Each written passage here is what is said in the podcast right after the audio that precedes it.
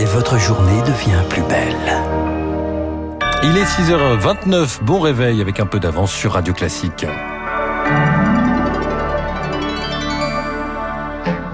La matinale de Radio Classique avec Augustin Lefebvre. Et le journal essentiel commence ce matin avec euh, des restrictions dans l'utilisation de l'eau. Charles. Les préfets doivent les prendre dès maintenant. Consigne donnée par le ministre de la Transition écologique Christophe Béchu. Tous les départements sont en dessous des normales de saison. Une situation qui risque de se répéter à l'avenir. Alors pour remédier à cette sécheresse, les autorités travaillent aussi sur la réutilisation des eaux usées. Moins de 1% le sont. En Vendée, une expérimentation vient de commencer. Denis Gilbert est le directeur général de Vendée Eau. En Vendée, on a une grosse tension touristique l'été.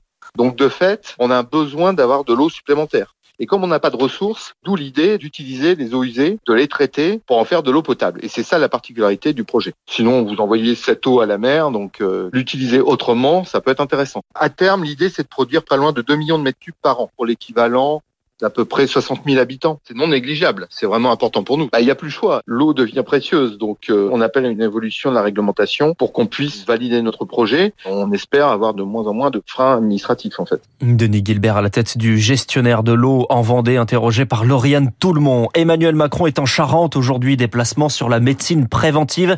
Des annonces sont attendues sur la lutte contre le papillomavirus. Le président va assister d'ailleurs à une campagne de vaccination dans un collège. Et un déplacement où le chef de l'État devrait revenir sur la question des déserts médicaux. Oui, car 8 millions de Français y vivent. Un groupe de députés transpartisans travaille sur cette question et entreprend un tour de France avec une proposition de loi à la clé, une mesure radicale à réguler le secteur de la santé en France.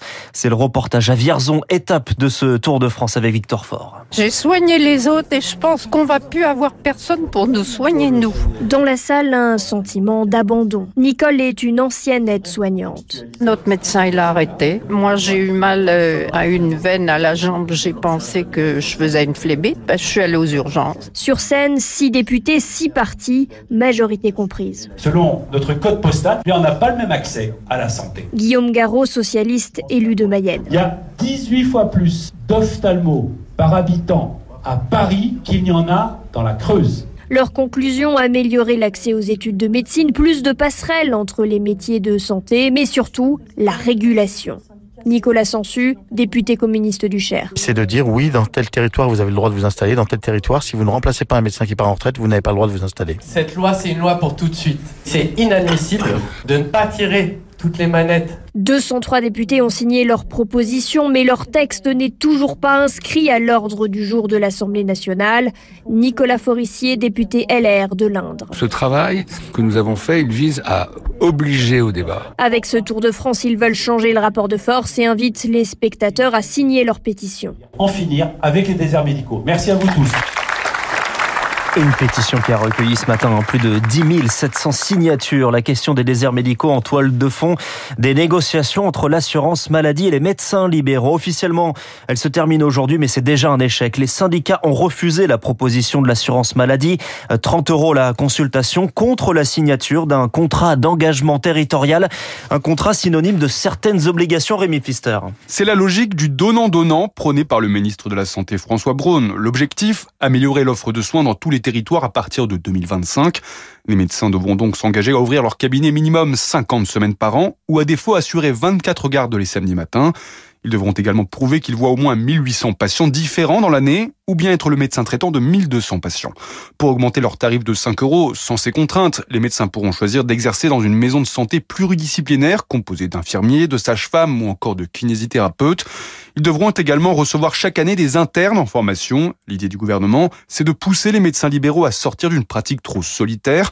Enfin, exercer dans un désert médical et se conventionner secteur 1 pourrait également donner le droit à une tarification portée à 30 euros. Et en cas de refus de signer ce contrat, l'assurance maladie propose seulement 1,50€ de plus par consultation, 26,50€ contre 25 actuellement. À 6h34 sur Radio Classique, changement de doctrine pour les produits phytosanitaires. Le cadre annoncé hier par Elisabeth Borne au Salon de l'agriculture, la France n'interdira plus les produits utilisés pour l'agriculture si l'Union européenne les autorise.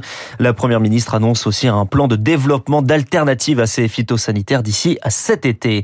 Les débats devraient y être plus calmes au Sénat, début de l'examen en commission de la réforme des retraites. Réforme contestée à la SNCF. La CFDT rejoint les autres syndicats et appelle à la grève reconductible à partir du 7 mars. L'Union européenne tente de calmer les tensions dans les Balkans. Il a suffi d'un changement de règles sur les plaques d'immatriculation pour relancer de vieilles rancœurs entre le Kosovo indépendant depuis 2008 et son voisin serbe qui ne l'a jamais reconnu. Des affrontements l'été dernier et à Noël, l'Union européenne recevait les dirigeants des deux pays hier pour apaiser les tensions et peser dans un conflit où plane l'ombre de la Russie. Ulrich Bouna est spécialiste des Balkans.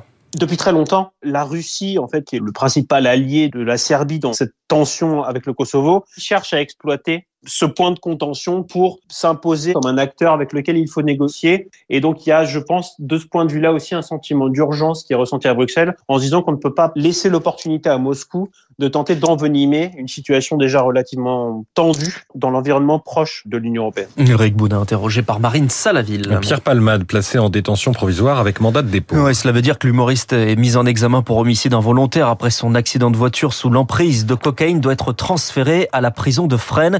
Une détention pour le moment euh, aménagée, Léonard Cassette. Pour l'instant, Pierre Palmade n'est pas encore derrière les barreaux, mais écroué depuis sa chambre d'hôpital. Suite à son AVC, le comédien est pris en charge à l'hôpital du Kremlin-Bicêtre dans le Val-de-Marne et c'est dans cette unité de soins qu'il commence sa détention provisoire. Son changement de statut entre contrôle judiciaire et détention pure et dure se résume pour l'instant à une garde postée devant sa porte. Un choix du procureur de Melun en raison de l'état de santé du comédien. Son transfert vers la prison de Fresnes étant désormais conditionné à un état compatible avec la détention. Plus de deux semaines après l'accident qu'il a provoqué, le comédien avait reconnu en garde à vue avoir consommé de la cocaïne, des drogues de synthèse avant de prendre le volant.